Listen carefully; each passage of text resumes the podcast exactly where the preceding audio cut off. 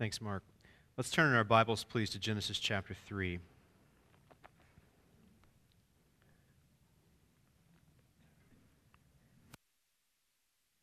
I feel like we've had a full day already. My heart has been filled and encouraged. So I'm grateful for all of you who have contributed to today already. I do believe now that we need to come to God's Word. God's Word is essential for everyday worship. It reminds us of who our God is. It reminds us of who we are in comparison. And as we look into Genesis chapter three today, we're going to find clear pictures of both. We are going to see ourselves in stark relief against the backdrop of the gracious character of our God. So we have been making our way through the book of Genesis, and of course more recently, specifically through Genesis chapter three. We have been talking about the fall of man and the rescue of God. It was our argument, our contention throughout chapters one and two, that God's attributes show up in many kinds of ways. But the chief attribute that was on display, as we saw in Genesis chapters one and two, is that God is amazingly, profoundly, surprisingly, confoundingly gracious. Yes, God is powerful. Yes, God is wise. Yes, creation points out God's beauty. But more than anything else, as we took our time through those first two chapters, we saw God's grace, that He made His people, His image bearers, to image forth, to project forth what He is like. And not only this, He made them an amazing environment in which they might enjoy Him and project His character forth. But as we saw as we came into chapter three, the shame that was absent in chapter two, verse twenty-five, now comes. The opposer of God and all of His people, the anti-God, the one who sought to dethrone God in great folly, came to His image bearers and sought to dethrone them from their position as image bearers, as those that were part of God's family. And He did just that, tempting them primarily with the notion that somehow the one who had proven Himself at every turn to be gracious would somehow fail them, would somehow deplete them of joy, would somehow withhold something good from them. And even though every moment of their existence, and frankly, every moment of the created order proves that God is constantly good, and that He not only seeks to bring Himself glory, but He does all things for the joy of His people simultaneously, Satan brought that into question, and he was successful in his ploy, and the image bearers were plunged into sin. And so as we read Genesis chapter three, we learn why things are like they are. Not only why Adam became like who he became to be, but also why we ourselves are like we are. So Paul can say in Romans chapter five, verse twelve, "Therefore, just as sin came into the world through one man, and death through sin, and so death spread to all men because all sinned." So Adam was our representative head. He failed, and the whole race was plunged into the same sinful condition which Adam found himself to be in. And not only this, we act upon that nature consistently. Now, specifically today, as we continue in verses sixteen through twenty-four, we will find some of the specifics of what that looks like. So the first thing I want us to notice today as we come to the text in verses sixteen through nineteen are the disastrous consequences of the fall. So we've already seen Adam and Eve turn away from God. They fundamentally, like Satan initially believed, that God would somehow withhold joy from them and somehow, through effort, they could attain unto His stature. But of course, this only brought shame and death. Adam and Eve's initial reaction was to cover themselves with temporary paltry clothing, and then to go hide. And as we talked about through those verses, this in so many ways demonstrates why we do the things that we do. It's why we try to cover up with fake righteousness. It's why we hide from one another. We are good at this, and we can turn just about anything into a cloak to cover up so people will not notice the deficiencies and the sin that is there. But as we saw in verses fourteen and fifteen, when God came to curse the tempter, when he came to curse the opposer, there was a promise of grace there. For he says, "You will crawl on your belly, and I will crush you one day with a seed of the woman." And Adam and Eve were in the audience. They heard this. So simultaneously, God is speaking words of cursing and blessing, of the promise of hope all at once. But then we come to verse sixteen, our text for today, and God has more cursing to bring. Now, we read this, and we wonder why God would be harsh. It has been said before, and we've said it here many times, that in the beginning, God created man in his image. And ever since, mankind has been returning the favor. And so therefore, it's hard for us to conceive of a God who would bring judgment upon sinful people. But the reality is, even though God has proven himself to be gracious throughout these first few chapters of our text, God is also righteous. God is also just. And how could we believe that a God who promises to be gracious really is who he says he is if he fails to be just? That is to say, God must hold all of his attributes in harmony. For if he fails to do so, he ceases to be God, and he ceases to be one that we can trust, and he ceases to be one that is worthy of our affections. And so, yes, God is gracious, but God is also just. And if we cannot trust God to be just, we cannot trust him to be gracious. He must uphold every portion of his character. And so, therefore, he must punish sin. He told Adam and Eve that if they ate of the tree of the knowledge of good and evil, they would die. And now he speaks words of death, if you will. Here's what he says. To the woman he said, "I will surely multiply your pain in childbearing. In pain you shall bring forth children. Your desire shall be for your husband or against your husband, and he shall rule over you." And to Adam he said, "Because you have listened to the voice of your wife and have eaten of the tree of which I commanded you, you shall not eat of it. Cursed is the ground because of you. In pain you shall eat of it all the days of your life. Thorns and thistles it shall bring forth for you, and you shall eat the plants of the field. By the sweat of your face you shall eat bread, till you return to the ground. For out of it you were taken, for you are dust, and to dust you shall return."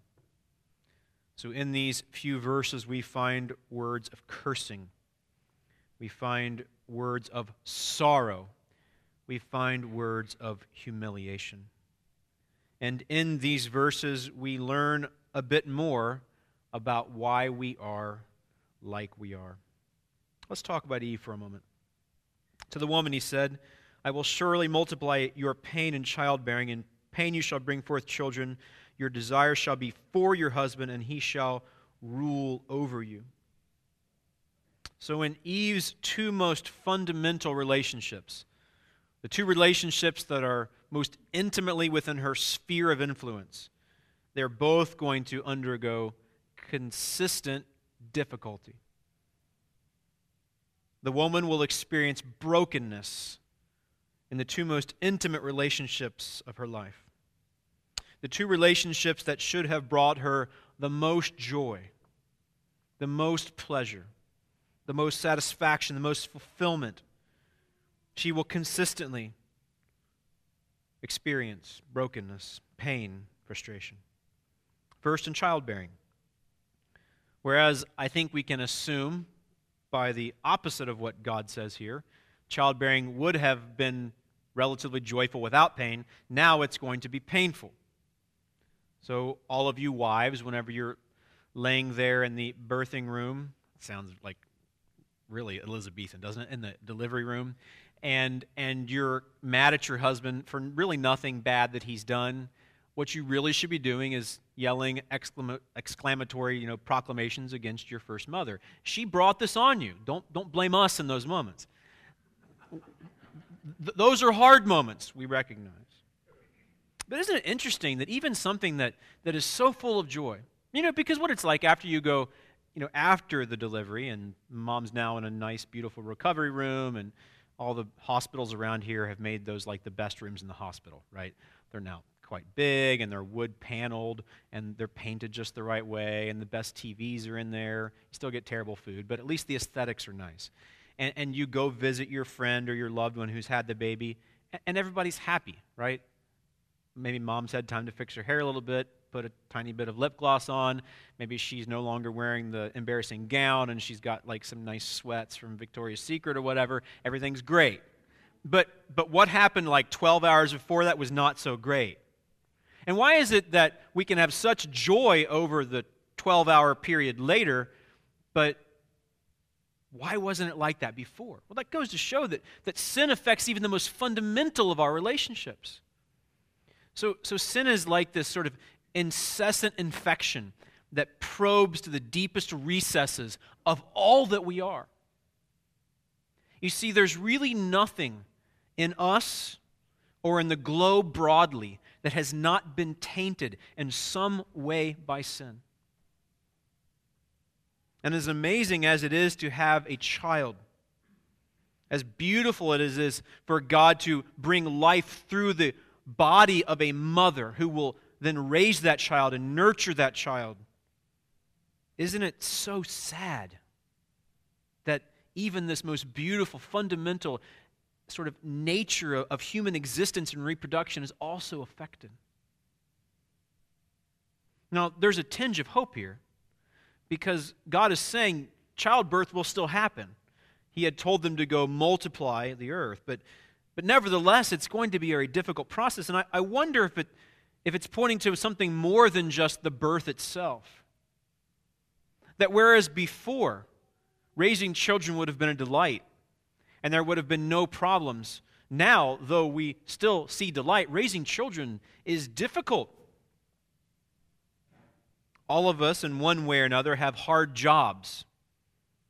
All of us, in one way or another, have struggled with all kinds of things in life, but one of the greatest struggles is raising children.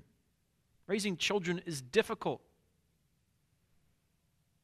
We watch these little children run around and finally grow up, and we see the sin coming out of them. Disrespect, pride, eventually shame and hiding on their own part. And perhaps one of the most difficult things about raising children is as we look at them, we see ourselves. The other night, we got home late from dinner. Mom was out doing her thing, so it was just the guys for the night. And of course, we kind of bumble around, guys. We're not as good at most things as the wives. So, so I took them to get fried chicken, and it was ten o'clock. If Mom had been home, we would have eaten at five. We would have had salad. We would have eaten like some healthy drink. The kids would have been bathed by seven forty-five. We would have been singing together. They've been in bed by eight thirty. I mean, that's not the way it is when Dad's around, right? So it's ten p.m., an hour and a half past bedtime. School's the next day. They're like hopped up on chicken and caffeine. And Jack comes to me and he's like, "Dad, I still have homework." Mom would have, Mom would have accounted for this as well. So I said, "Okay, let's go do it." And so he starts freaking out and he says, He says, "I don't have time to do it." And I said, "No, you're going to do it." And he said, "But I don't have time to do it. You're not going to give me time." And I said, "I never said that." And so we get into this, like, not shouting match, but it's getting pretty elevated. And, and I'm saying to him, "You're losing self-control." When I'm doing the exact same thing, but I was so mad at him that it felt good to yell at him. And finally, the Holy Spirit helped me enough to say, "I'm doing the same thing to you I'm telling you not to do." So we stopped, and we prayed, and we confessed, and we repented, and we moved on, and everything worked out. But the reality is, childbearing is not only hard in the birthing, it's hard throughout the process. And again, not the least reason which, because we look at ourselves as we see our kids, and that's an ugly thing often. And as beautiful as it is to raise these children, it's difficult. And it's so sad that sin has infected them as well. I wonder, and we're of course not there yet, but I wonder if when Adam and Eve were finally raising Cain and Abel, if the agony of their decision really sunk in. It had to have come to some degree here in chapter three, but, but maybe it really settled in in chapter four whenever they saw their first children really failing, and then especially when they saw the one killing the other. The agony that came from saying, why did we do this? Why did we choose to rebel against the gracious Creator? But see, Eve will not only struggle with her children, she's going to struggle with her husband. This word desire only shows up three times in our Old Testament. Two of them are here in the two chapters in front of us. Moses says here, recording God's words, your desire shall be for your husband. It's the same word that we find in verse seven. If you do well, will you not be accepted, chapter four. And if you do not do well, sin is crouching at the door. Its desire is for you. Well, that's not a good thing. In Genesis chapter four, verse seven, sin desires to rule over God's people, His creation. Similar thought here in Genesis chapter three, verse sixteen. Eve is going to have unjust, unfit, harmful desires to rule over her husband. Now, some of that's just going to be pride. Some people would argue that Eve's call to submission is a result of the fall. I don't think that's the case. I think we can make the case from chapters one and two that there was always going to be an economy. We see this in the Trinity as well. The Son submits to the Father, and the Spirit submits to both. So it's not a bad thing to be in submission to another. Adam was made first. In fact, he even names his wife. That shows headship. He's supposed to be a leader. In fact, I think we see that implicitly in verses seventeen through nineteen because he has harsher words for Adam. And in fact, as we already saw in Romans chapter five today, the race was plunged into sin not necessarily because of Eve, but because of Adam. So Eve's call to submission is not a result of the fall, but the difficulty of her submission is a result of the fall. So yes, fundamentally, she's going to struggle with pride and not want someone to rule over her. But perhaps even more fundamentally, she's not sure she can trust him. Think about it. The worst possible consequences were now upon her. Sin infected every part of her existence. Every essence of her coming prospect of life had now been infected. And though she chose to sin, though she sinned first, Adam let her do it. I think sometimes we have this notion, we talked about this earlier in this chapter, that you know she's talking to the serpent, they're having this like covert discussion behind the tree, and Adam's like naming animals or something, maybe dressing some vines. It doesn't seem to be the case. It seems to be the case that Adam was right there. And he let her do it. I said to you that the essence of being a man is imaging forth what God wants the man to do for all those around him. Or to put it more simply, Adam is to be a good leader and protector for those under his charge. That's what it means for Adam to be created in God's image and to be a man. To take care of those under his responsibility, to be like his Creator, to be like his Father. Adam is to project forth under the canvas of humanity what the Father looks like. And what is the Father if he's not a protector, if he's not a leader? When Adam had a chance to lead and protect, what did he do? He abdicated his responsibility. And look what happens. You see, not only will Eve struggle with her children, she's going to struggle with her husband. Again, perhaps most fundamentally because she's not sure she can trust him.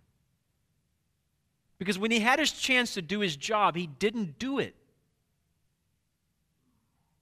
Wives, I think you feel this if you're being honest.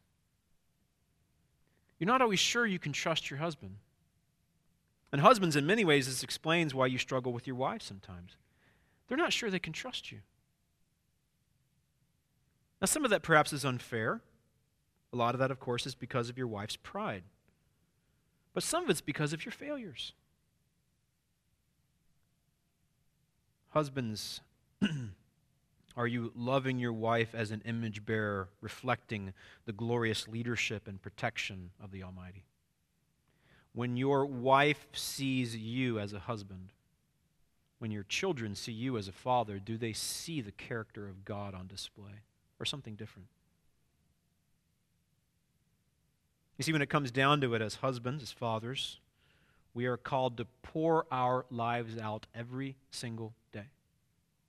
Paul talks about this in Ephesians chapter five. We are to love our wives as Christ loved the church. And how did he love her? He loved her to death, quite literally. Is this a high calling, husbands? Yeah, absolutely. But do you realize that as you look at Adam's sin, it affected his wife too? And today our sins affect our wives. Now, is this to say that husbands, if you love and lead and protect the best you can, that your wife is always going to do what she's supposed to do? Clearly not. These are words of cursing for Eve. So, wives, you are called to submit on days when your husband is lovely, when he leads and protects well, and on days, of course, when he doesn't do it perfectly well, because guess what? He's infected too. So don't be surprised whenever your husband isn't perfect. But husbands, you are called to be the kind of men that are worthy of respect, worthy of being loved and adored, the kind of men that create an environment where your wife is protected and she can trust you. And of course, this doesn't happen overnight. But it should be progressively true in our marriages that over time our wives can trust us and can submit to us. And of course, one of the responsibilities of the church is to help you through this because we know it's so difficult. So what are the consequences for the woman? Childbearing is going to be hard. She's going to want to rule over her husband, but she's going to have to let him rule over her. What about the man? To the man he said, "Because you have listened to the voice of your wife and have eaten of the tree of which I commanded you, you shall not eat of it. Be cursed is the ground because of you. In pain you shall eat of it all the days of your life. Thorns and thistles it shall bring forth for you, and shall eat the plants of the field. By the sweat of your face you shall eat bread till you return to the ground, for out of it you were taken, for you are dust, and to dust you shall return." The word ground here is the Hebrew word adamah. That's where we get our name Adam. Adam was taken out of the ground. And though he was supposed to rule over it, it's going to have the final say. It's ironic. It's humiliating. It's sad. And whereas work is not a result of the fall, Adam worked before the fall, hard work, frustrating work is a result of the fall. Whereas before, Adam was going to be able to tend a beautiful garden that would bring forth abundance. I mean, that's grace. I mean, when it really comes down to it, you contribute almost nothing, and God was just going to keep feeding them in abundance. Now it's going to be the opposite. And again, there's also a twinge of hope here because there'll be enough food, but it's going to be so hard to grow it, so hard to reap it. And you look at this and you say, well, I'm not agrarian. All I do is go to Kroger. And if I'm really fancy, I go to like Fresh Market. But there's still a word for us here. The reality is that all of our work in one way or another has now been made difficult. You may not grow corn or soybeans or some sort of heirloom tomato, but you still work in one way or another. And whereas before the fall, your work would have been joyful, productive, guided and governed by the one who made all things, now your work is difficult. Isn't that true? That's why so often our faces are downcast, why we're sad, why we're weary, why we're stressed. And as twenty-first century Westerners, perhaps no one has ever experienced this any more than us.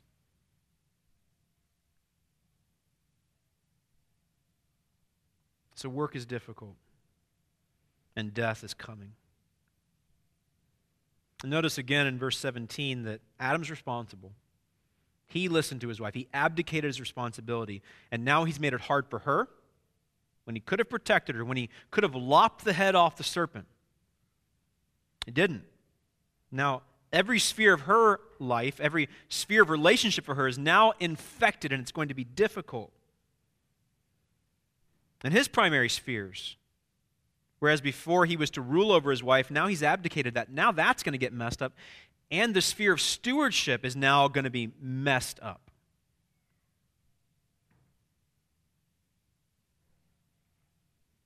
So now mankind and the habitation are cursed.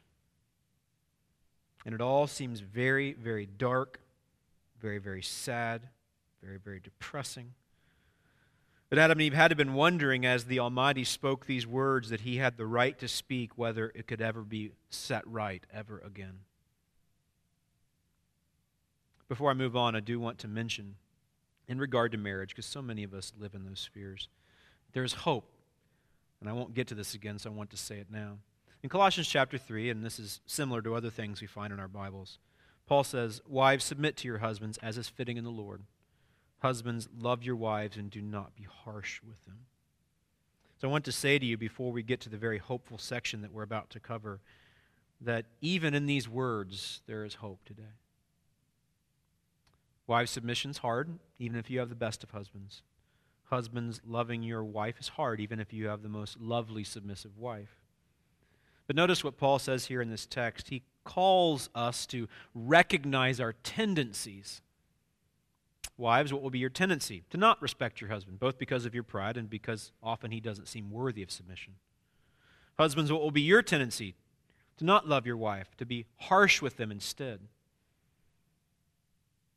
But in Colossians, as Paul talks about being renewed image bearers, he calls them to these spheres of change, and of course, we are there as well. But upon what basis can this change take place? We've already seen the disastrous consequences of the fall, but in verses twenty to twenty-four, we find the gracious hope for salvation. So the man calls his wife's name Eve, because she was the mother of all living. So Moses gives a little commentary there. Eve's name means life or living. So notice that in one way or another, Adam has not lost hope yet. He has to believe that good will come. I, I have to think in one way or another, they got the point of Genesis three fifteen, that a, that a seed would come. And the seed would have to come through her. And even though it would be difficult, even though suffering would accompany the coming of the seed, it would come nonetheless, and therefore there was hope. So what does he call his wife? He's already called her woman. She's come out of him. But she's more than that. She's going to be the mother of all living.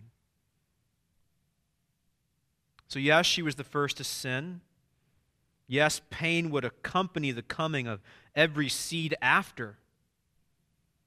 But through the pain and through the suffering, life would come. This is the way of God. This is why Jesus could say, unless a kernel falls into the ground and dies, it cannot bring forth fruit. Speaking of the way of his disciples, you cannot follow me if you will not bear your cross. You see, in God's economy, because of the curse, down is up, left is right. Everything gets turned upside down because of the curse. The seed will come. The promise is there from Genesis three fifteen, but it will not come without suffering.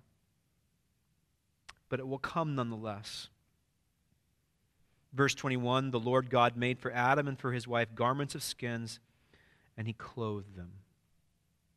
Most theologians would say here that there is a picture of prophecy. As God slayed the animal that provided the skins, dressed the skins, made them wearable, clothed his wayward children in them, he was demonstrating kindness and grace. And that is why, though this chapter up to this point has primarily been so dark, we find glimpses of gracious hope. Adam and Eve needed saving. They were lost. They were ruined, as we sing, by the fall.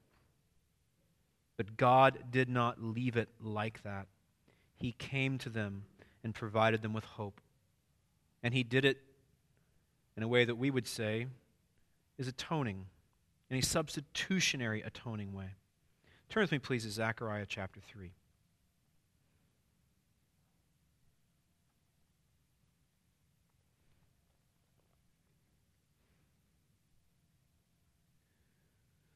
Zechariah, one of the minor prophets, two books from the end of your Old Testament, if that helps you, was one of those who returned to Jerusalem after the exile in Babylon. He was a mouthpiece for God. He was a prophet, speaking words of truth to God's people. They were few at this point. They were no longer mighty. Their temple had not been rebuilt. The walls of the city were still in disrepair. But God has words of hope that come through Zechariah. Specifically, in chapter three, we find a man named Joshua. He's a priest. Notice the story of Joshua. Then he showed me Joshua the high priest standing before the angel of the Lord, and Satan, the tempter from the garden, standing at his right hand to accuse him. And the Lord said to Satan, "The Lord rebuke you, O Satan, the Lord who has chosen Jerusalem, rebuke you. Is not this a brand plucked from the fire?" Now Joshua was standing before the angel, clothed with filthy garments. Before we go on, was the accuser accurate? Was he right in his judgment? Yes. Joshua's garments symbolically prove that. He was a soiled priest, unfit to meet with God on behalf of the people. What Satan spoke was true. But notice verse four, the angel said to those who were standing before him, "Remove the filthy garments from him." And to him he said, "Behold, I have taken your iniquity away from you, and I will clothe you with pure vestments." And I said, "Let them put a clean turban on his head." So they put a clean turban on his head and clothed him with garments, and the angel of the Lord was standing by. And the angel of the Lord solemnly assured Joshua, "Thus says the Lord of hosts, if you will walk in my ways and keep my charge, then you shall rule my house and have charge of my courts. And I will give you the right of access among those who are standing here." So he's going to be cleaned up, and now he can come before God and come to God on behalf of the people. "Hear now, O Joshua the high priest, you and your friends who sit before you, for they are men who are a sign. Behold, I will bring my servant the branch." This will be the Messiah. "For behold, on the stone that I have set before Joshua, on a single stone with seven eyes, I will engrave its inscription, declares the Lord of hosts, and I will remove the iniquity of this land in a single day. And that day, declares the Lord of hosts, every one of you will invite his neighbor to come under his vine and under his fig tree." Was Joshua an unfit priest? Yes. Was Satan accurate in his accusation? Yes. But what would God do? God would clean him up by taking the dirty garments and, and giving him clean ones instead. And then there's the promise that one day one would come and do that ultimately, not just for Joshua, but for all of God's people. He would be the Messiah, the Christ, Jesus, our Savior. You see, in Zechariah chapter three, we find illustrated to us the doctrine of double imputation. Imputation is the doctrine that something that is not mine gets credited to me, and something that I have that you don't deserve gets credited to you. That happens because of Christ. Jesus hung on the cross in our place and took our sin, which he did not deserve. And by faith, if we will receive him, he gives us his grace, which we do not deserve. We are robed in his righteousness. And that is what Genesis chapter three, verse twenty, verse twenty-one are picturing. Double imputation. God takes away their sin and gives them his righteousness. It has nothing to do with justice then. God has spoken words of justice in verses sixteen through nineteen of Genesis chapter three. Verses twenty and twenty-one have nothing to do with justice. They have everything to do with grace. Grace is the opposite of justice. And the rest of the story of the Bible is the playing out of that promise, because when God clothed Adam and Eve in those skins, something still had to happen, because that oxen or lamb or goat, whatever it was that God slayed to clothe Adam and Eve, had no merit in and of itself to give them any righteousness. But it pointed their attention forward to the one who would come, the one John the Baptist would call the Lamb of God who takes away the sins of the world, the one who is prefigured in Genesis three and Zechariah chapter three, and all of the thousands, yes, millions of sacrifices that Israel sacrificed, anticipating final redemption. And therefore, Paul can say about Jesus, "For our sake, he, God, the Father, made him, Jesus, to be sin who knew no sin, so that in him, Jesus, we might become the righteousness of God." It's double imputation. Don't be afraid of doctrine because it's your hope. It shows up immediately. You know what God gave Adam and Eve? He gave them doctrine. He gave them skins, but the skins were a lesson, a teaching, a promise of grace. We already saw that Adam's sin plunged the whole race into confusion, into death. But notice what the second Adam would do. Romans five, Paul says, "Therefore, as one trespass led to condemnation for all men, so one act of righteousness leads to justification and life for all men. For as by the one man's, Adam's, disobedience, the many were made sinners, so by the one man's obedience, the many were made righteous. Now the law came in to increase the trespass, but where sin increased, grace abounded all the more, so that as sin reigned in death, grace also might reign through righteousness, leading to eternal life through Jesus Christ, our Lord." You see, where Adam sinned, Christ succeeded. Where Adam failed, Christ did not. Adam plunged the race into sin. Jesus, the one who was prefigured in the clothing of the garments in Genesis three twenty-one, would come and offer righteousness to all who would receive him. Notice verse twenty-two in Genesis three. "Then the Lord God said, Behold, the man has become like one of us in knowing good and evil. Now lest he reach out his hand and take also of the tree of life and eat and live forever. Therefore the Lord God sent him out of the Garden of Eden to work the ground from which he was taken. He drove out the man, and at the east of the Garden of Eden he placed a cherubim and a flaming sword that turned every way to guard the way to the tree of life." So it's like judgment, grace, judgment. But there's also grace here too. Because if God had allowed them to continue to live in the garden, they would have perpetually eaten from the tree of life, and therefore, in one way or another, perpetually remained in their fallen state. So even in the judgment and driving them from paradise, guarding it with these fearful angels that guarded access to the garden, even in this, God was bringing mercy upon his children.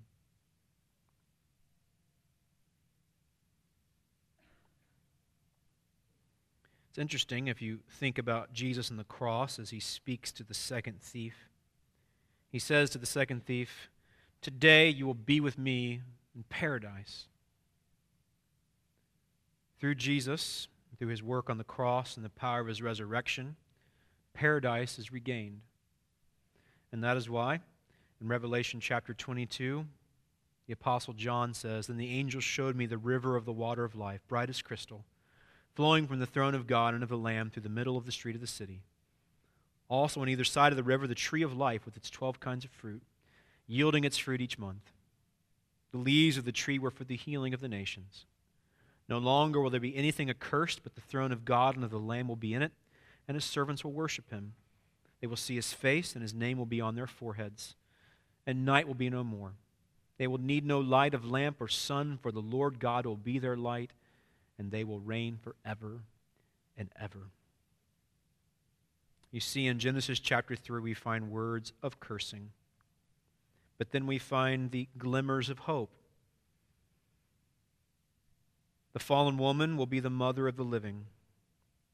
The wayward children who were naked in their sin will be clothed in righteousness. They will be taken out of perpetual fallenness. And that tree of life which they desperately crave, one day their children will find access to it once again. And this all happens because of the Son of God, who came and gave himself for us, and one day will come, return, and set up his kingdom.